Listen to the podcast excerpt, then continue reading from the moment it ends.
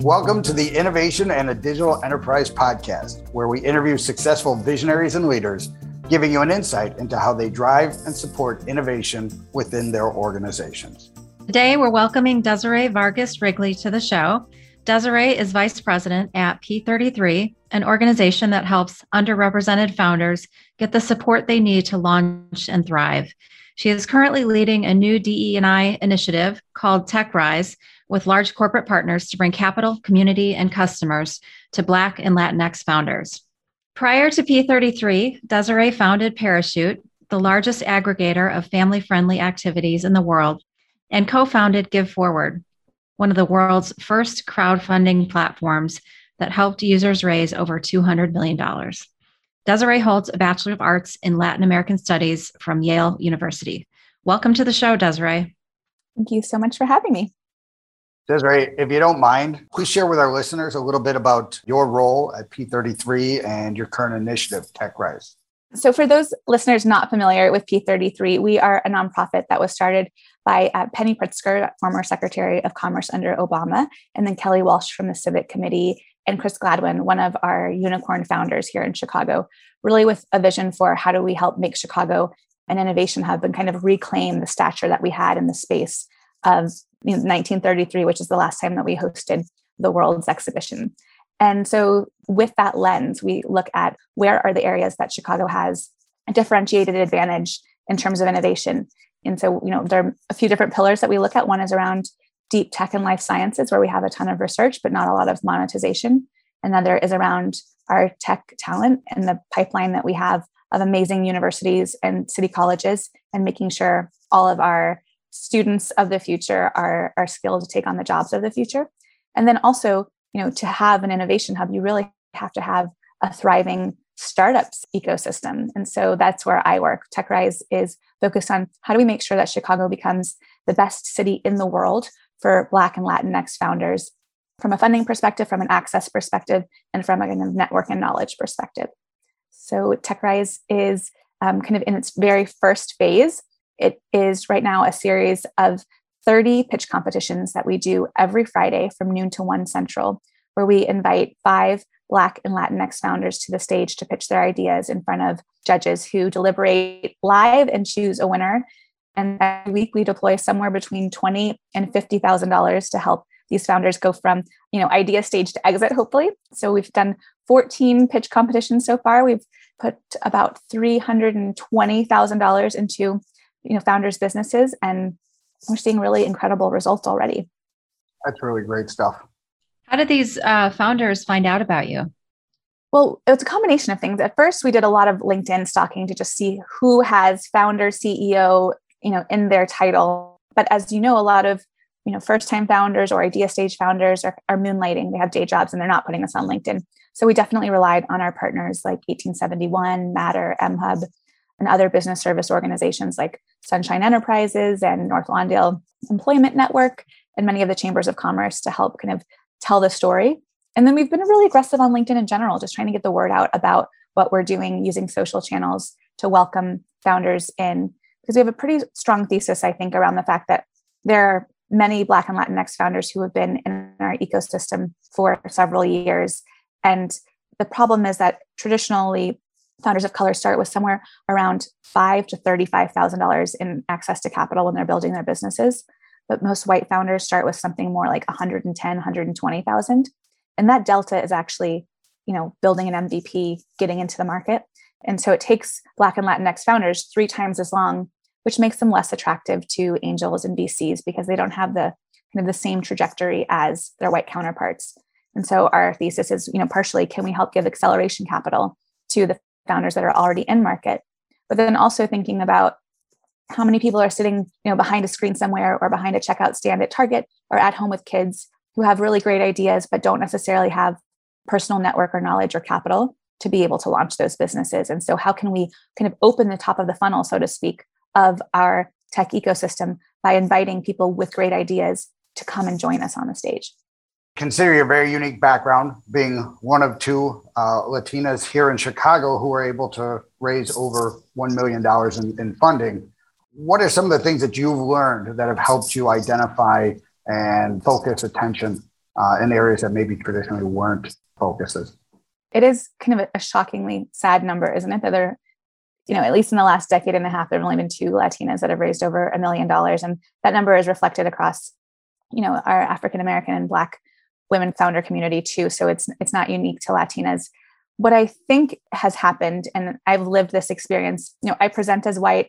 I went to Yale, so I have a pedigree that looks familiar to a lot of VCs and angels. And I still really struggle to raise money for both of my businesses. And I think that you know the similarity between Give Forward and Parachute was that both times I was solving a problem that was unfamiliar to a lot of the older white male VCs that I was pitching. So Give Forward was a crowdfunding platform for you know personal needs before there was Kickstarter, before there was Indiegogo, and it was very hard for a very wealthy investor to understand what it's like to be $500 short one month because of a medical bill. Similarly, you know most male investors have never spent three hours looking for floor hockey for a seven-year-old. So I just didn't really understand the problem to be solved. And I think that's the same problem that founders of color face kind of across the board. Because usually first time founders solve a problem that is meaningful to us, right? That we understand in our lives.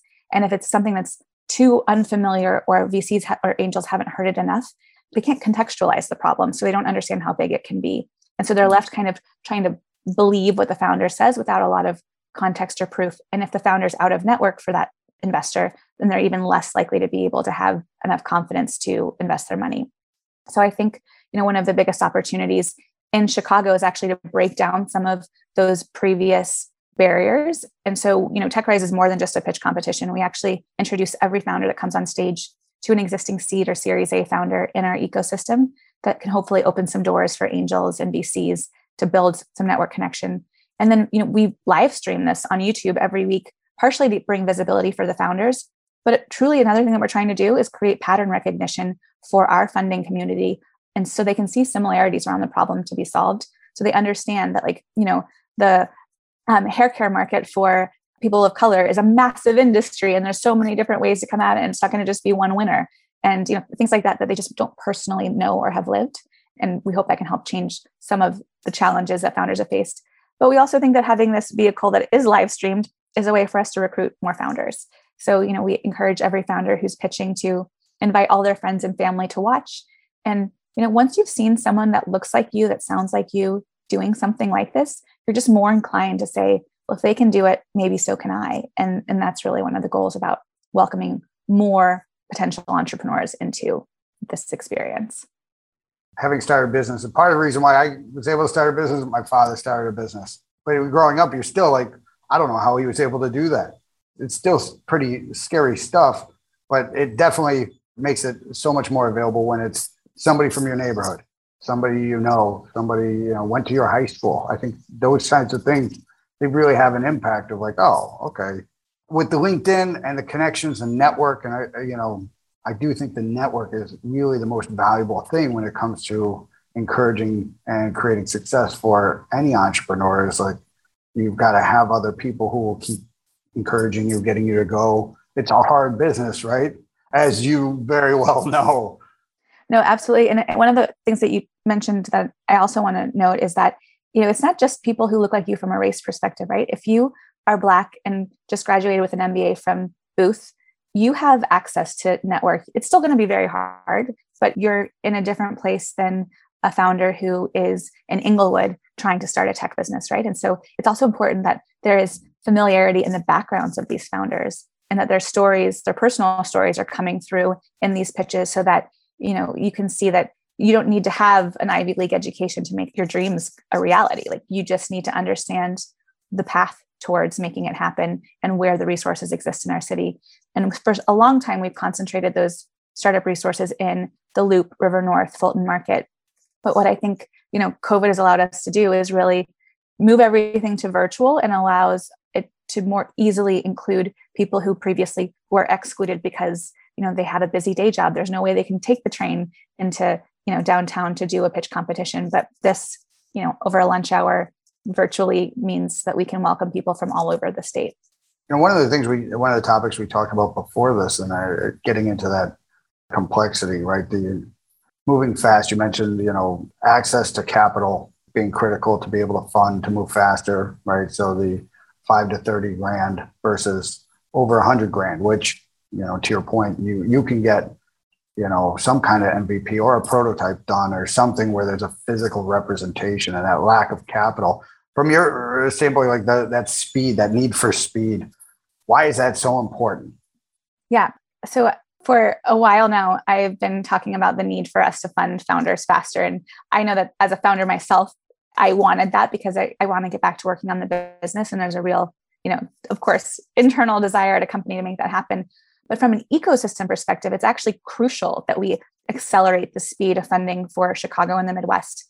If you compare founders to founders here to founders in Silicon Valley, there are a lot of founders who are on their third or fourth company by the time that they're in their early 30s, and they probably raise money for all of them.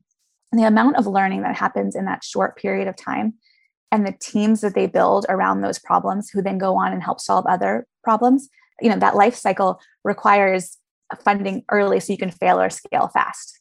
And if you don't do that what we end up with is what we have in chicago which is really great high potential eager gritty founders who grind for four to five years. And we take their most productive passionate years and we we kind of ruin them right? Because they're they get so tired of trying to find people who will fund their ideas that by the time we actually fund the companies only the ones that are like the hardiest and grittiest survive and usually have meaningful revenue but that means that we've pretty much like siphoned off a lot of great potential early on in that life cycle of a founder that is unlikely to come back in and so we're actually wasting talent within our tech ecosystem by creating such a long funding line, you know, our, you know, our life cycle. Like if we could get people to get a million to three million dollars in the door in the first 12 to 18 months, and they could figure out quickly whether or not they have a viable business model and you know customer acquisition makes sense.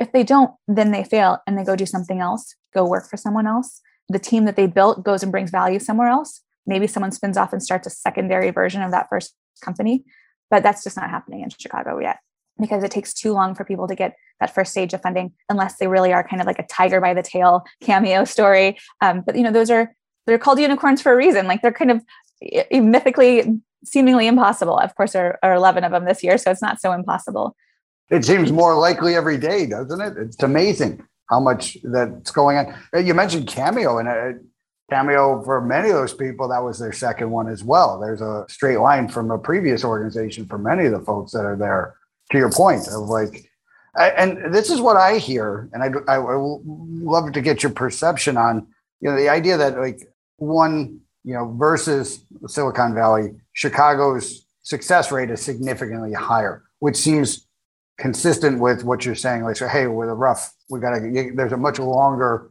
process. It's more rigorous. So you're going to have more successes because the stronger are only going to get through this right? The ones who are right? You know, but that has that other downside of like some of the other ones aren't going to make it, and they may have had a a bigger success longer term if they just were given a little bit more money at the beginning. So I, I, I hear what you're saying when it comes to, you know, the people in Chicago, like the VC, the money in Chicago is, hey, if you're making a profit, you'll get money, right? In Silicon Valley, it's like if you're making a profit, you're probably doing it wrong.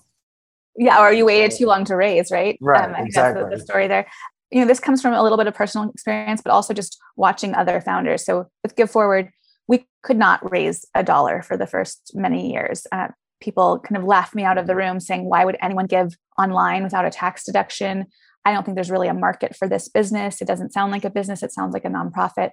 And then you know fast forward 10 years and it is a multi-billion dollar industry with the jobs act behind it. And crowdfunding when i was pitching it you know didn't exist as a term or in people's minds.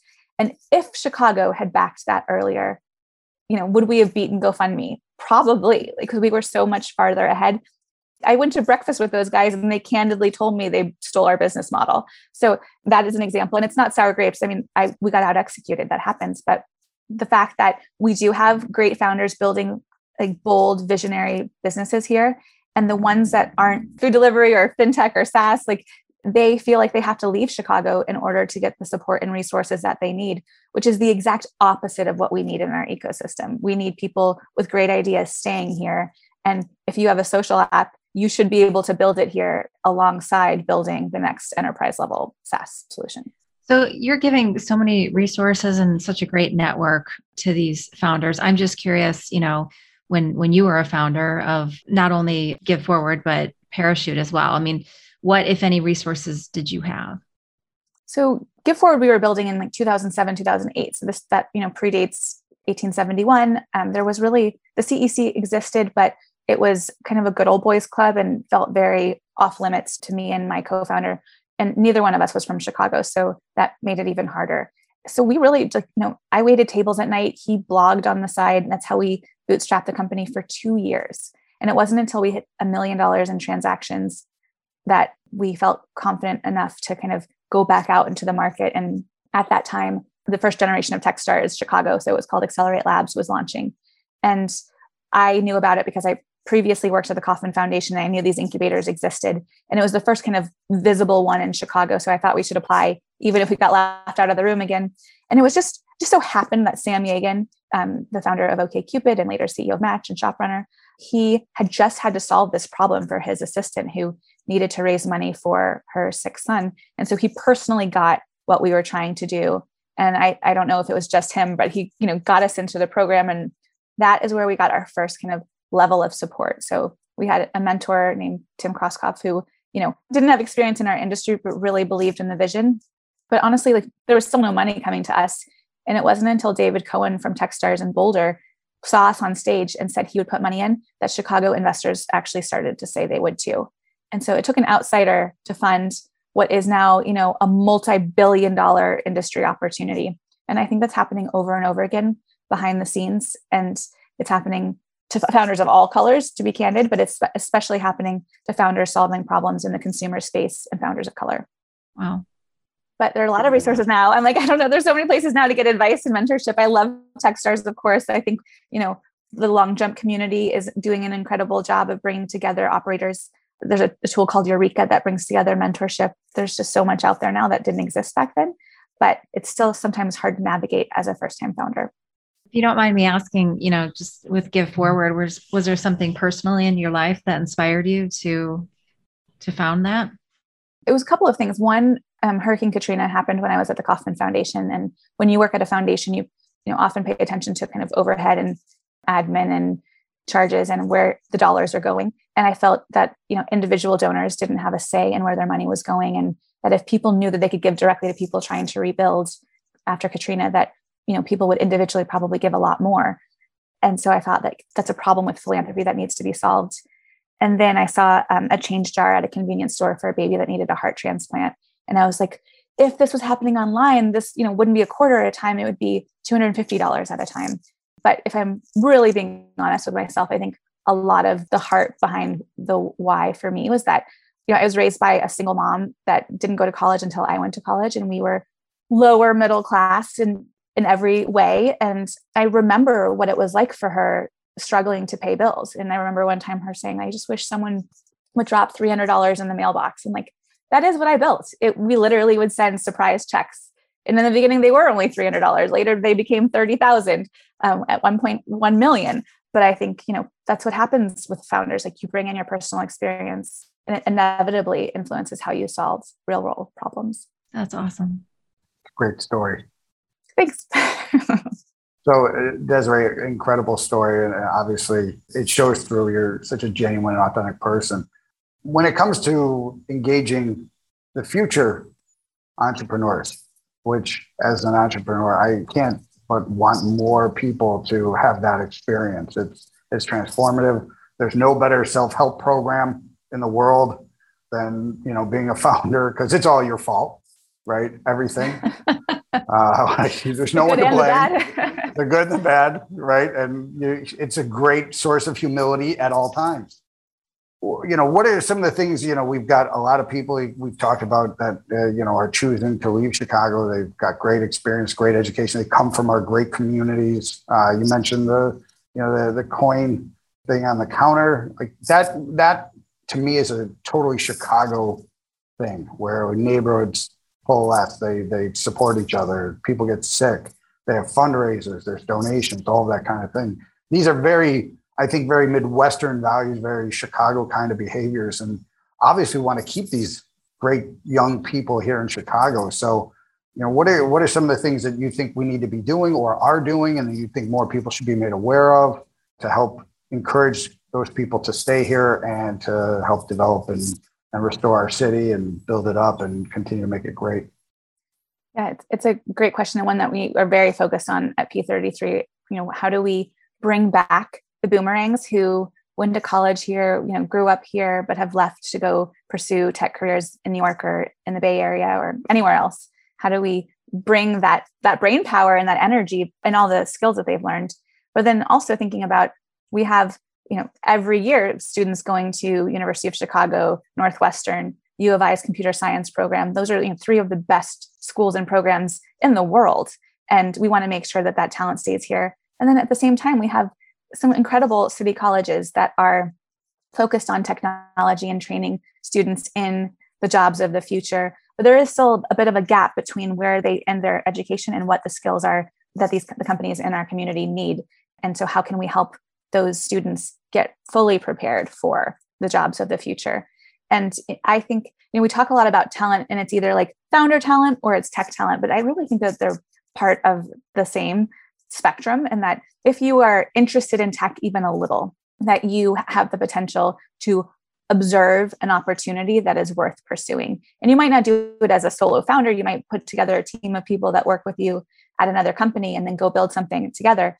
But I think that part of it is just modeling that, right? And so when we have companies that do really well and have big exits or IPOs, what that inevitably does is create an opportunity to kind of put new cash into new businesses, either as angel investors or as founders who can kind of self fund or bootstrap through that option pool that they've been able to exercise. And so, you know, I think that there's a level there of creating energy around if you've been at Cameo and you've done a killer job there, like what's next for you? What are you going to go do? And that creates actually a brand opportunity for Chicago that I think has been missing. So, my long answer to your short question is really so if the Bay Area is like the Hollywood of the tech startup scene, like how can we make sure that Chicago is known by students as an incredible place to build their careers? In some ways, it's potentially similar to what's happened in comedy, right? Like people from all over the country and the world come to Second City and come to our improv scene because it is world class. And people go on to go be on shows and in the movies later but they come here to have that kind of deep enriching ecosystem where people can kind of do things together and learn from each other. And i think that early career tech people can have that exact same experience in chicago. And we have the very distinct advantage that chicago is the most diverse city in the country with over 60% of our city being black and latinx. That means you know that we actually are most representative of of those communities. And so i believe we can be a draw for students you know from elsewhere also to come here and pursue those careers. But i also think it's the job of the startup community to do a better job of recruiting students. Right now most of us are so busy building our businesses we post something on linkedin or built in chicago and then just hope that these early career kids are going to find these roles and it's just not realistic. So we need to kind of collectively go to these job fairs and talk mm-hmm. about our startup community as a whole so that they recognize you know how much they can learn from coming into one of our companies early. And i think that's you know work to be done that probably still hasn't been solved for. I was lucky to have family that was in technology and i think that's a, a big part of it just the introduction at that point of like when you're thinking about careers at high school and college stage and having somebody say hey look you might want to give this a shot right?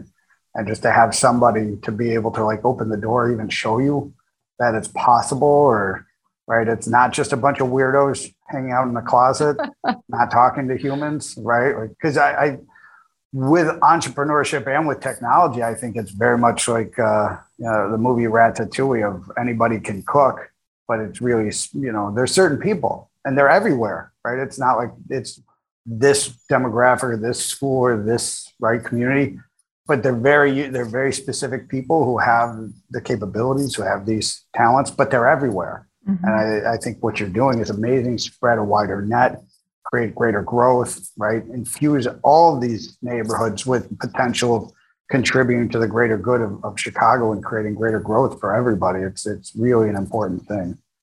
Thank you. I agree. And I, you know, you noted my my major at the beginning in the intro, and I guess I just want to remind people of what that is. I mean, I was Latin American studies major. I was not a tech or business major.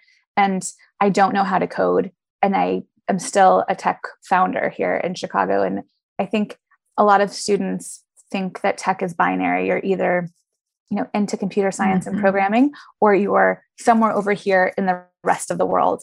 And the reality is that every company now is a tech company, whether you want it to be or not, even like the corner store. And there's so many efficiencies to be gained. And in terms of finding your customers, like you rely on tech no matter what you're doing. And so even artists, I mean, really, truly everything now, tech is eating the world in the best and worst ways.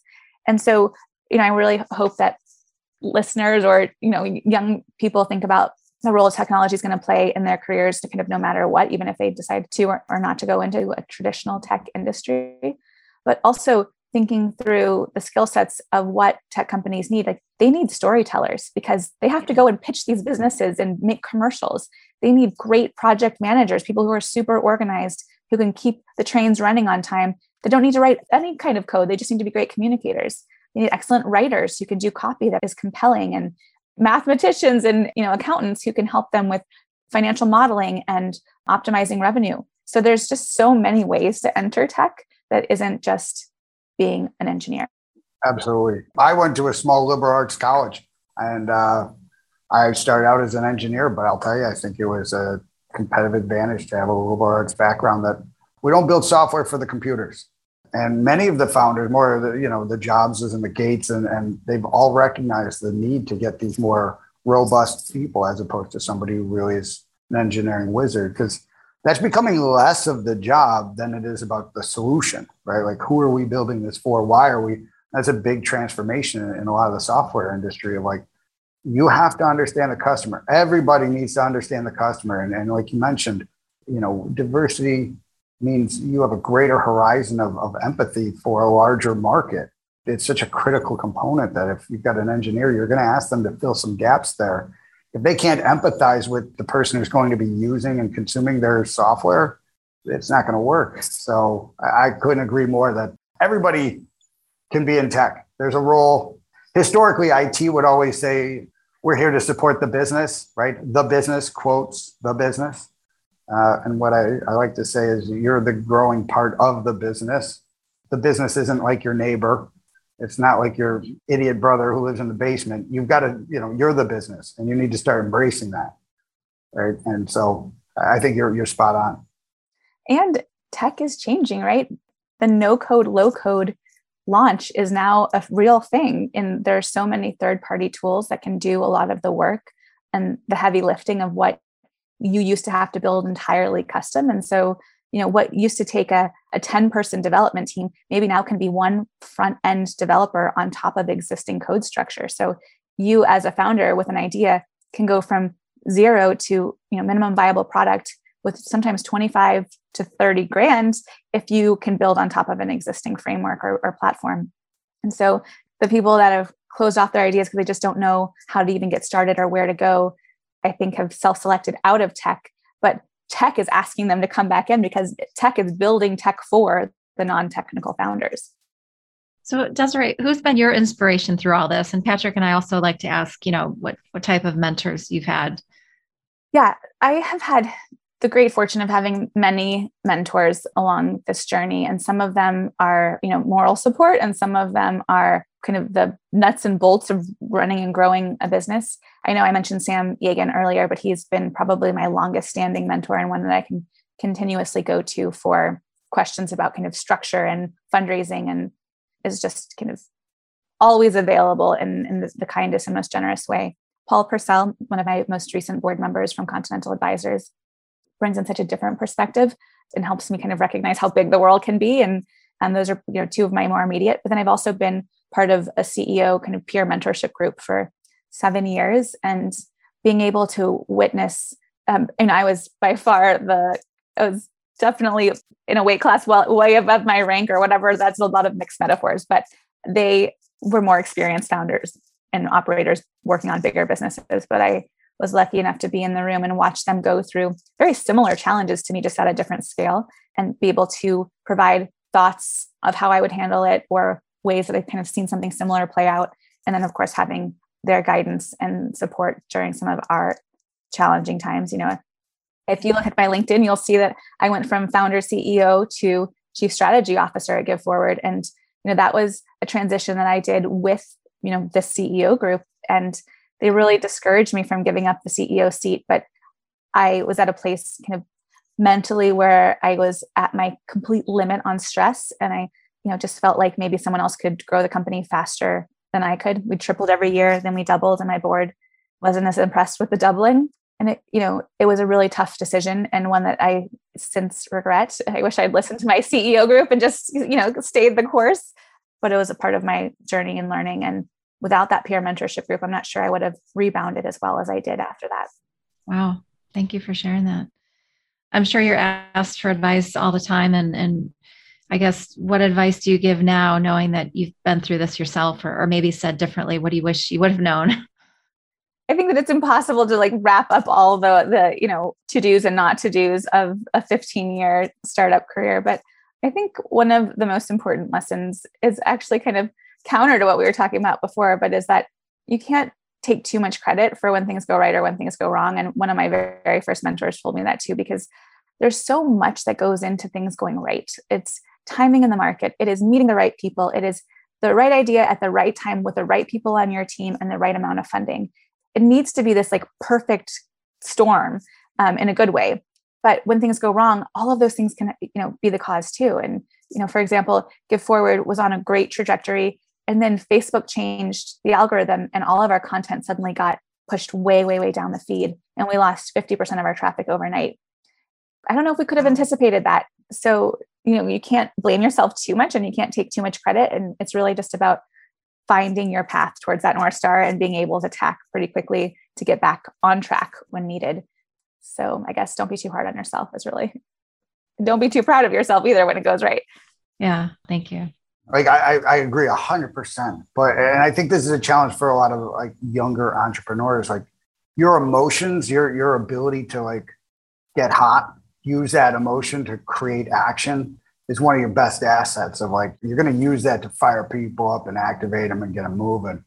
But you're right. There's that you got to modulate the amplitudes on that wavelength of like I coach some people on leadership skills, and one of the things I focus on is like your emotions are really a great asset, right? If you got that, you can burn hot. It's sweet, right? You got to be able to do that to get groups. I use the metaphor of like uh, Cyclops and X Man, right? If he's not wearing his little visor thing, it's destroying everything, right? But you got to put the visor on, then you can focus that emotion specifically to where it needs to go, as opposed to just laying waste to everything. But then there's the other the self-talk and like the making it through the downtimes of like you know you ride those highs and like you're a super person and then you're you're the worst person and, and this is the thing I, I see with almost everybody not just founders and entrepreneurs but people who are really setting audacious goals that always have that imposter syndrome right? Of like why did i think i could ever do this? And it's like because you can right? And you just you had a setback. Pick it up. No i completely agree. And i mean one of the reasons I think that certain personality types love this is because the highs are so high. I mean, having done other careers, it is incomparable to anything else, right? When you hit a certain milestone on customer acquisition, or you close around a round of funding, or you get to be on Shark Tank, like there's these moments where you're like, this is so incredible. And it's hard to communicate to people who haven't gotten to experience it. And I think the nuance of what I was saying was more about the blame and the credit like yes technically me closing a deal with mark cuban on tv was me killing it right i had a great pitch he said yes it was the second biggest deal on shark tank at that point and the reality is one a lot of people helped me prepare for that and the stars had to align in many ways for me to even get that opportunity. I just happened to be the first pitch of the day which means that they were fresh and excited. Like there's so many things that were out of my control that contributed to me being able to have the successful outcome. And having done a lot of kind of executive coaching for myself um, you know hiring a coach and trying to be more kind of analytical around when we hit those highs, like what's going on, what's going right. And when we hit those lows, you know, what did I do to contribute to that? But also what were the external forces and trying to be less emotional about the observation is, I think, a crucial skill of entrepreneurs that you develop over time. And so I guess another piece of advice related to that is just like making sure that you reflect on like why are we winning and why did we lose right here so that you can kind of constantly be improving. That's awesome. I think I couldn't agree more. That whole why are we winning instead of like, oh my God, we got it figured out. Right? No, there's luck. I mean, a quote about when opportunity meets preparation, I completely agree with that. But I actually think there's a third element and it includes optimism. And so I say that to my teams a lot that like you have to come in with the right kind of energy to be able to create the luck, right? You have to be prepared to receive the luck when it comes. So the opportunity comes and you are capable of receiving it. But you have to do it with like the energy and the positive, like long term vision of what this means. And then the luck can happen. And, and once you get on this road, and then people say it all the time, it's like, it's amazing. Once I started telling people what I was doing, how many people came into my life that just like happened to be able to open a path for me. And it's like, that's because you brought optimism and preparation to this this opportunity and so you know i think that's it awesome. Well i really appreciate you taking the time and sharing your experience your wisdom your vision your uh, your goals sharing with what's going on with p33 and obviously uh, we're pulling for you. And if there's anything we can do to help please let us know. Thanks for having me. It was a lovely way to spend the afternoon. So we also wanted to thank our listeners. We really appreciate everyone taking the time to join us and if you'd like to receive new episodes as they're published, you can subscribe by visiting our website at dragonspears.com slash podcast or find us on iTunes, Spotify, or wherever you get your podcasts. This episode was sponsored by Dragon Spears and produced by Dante32.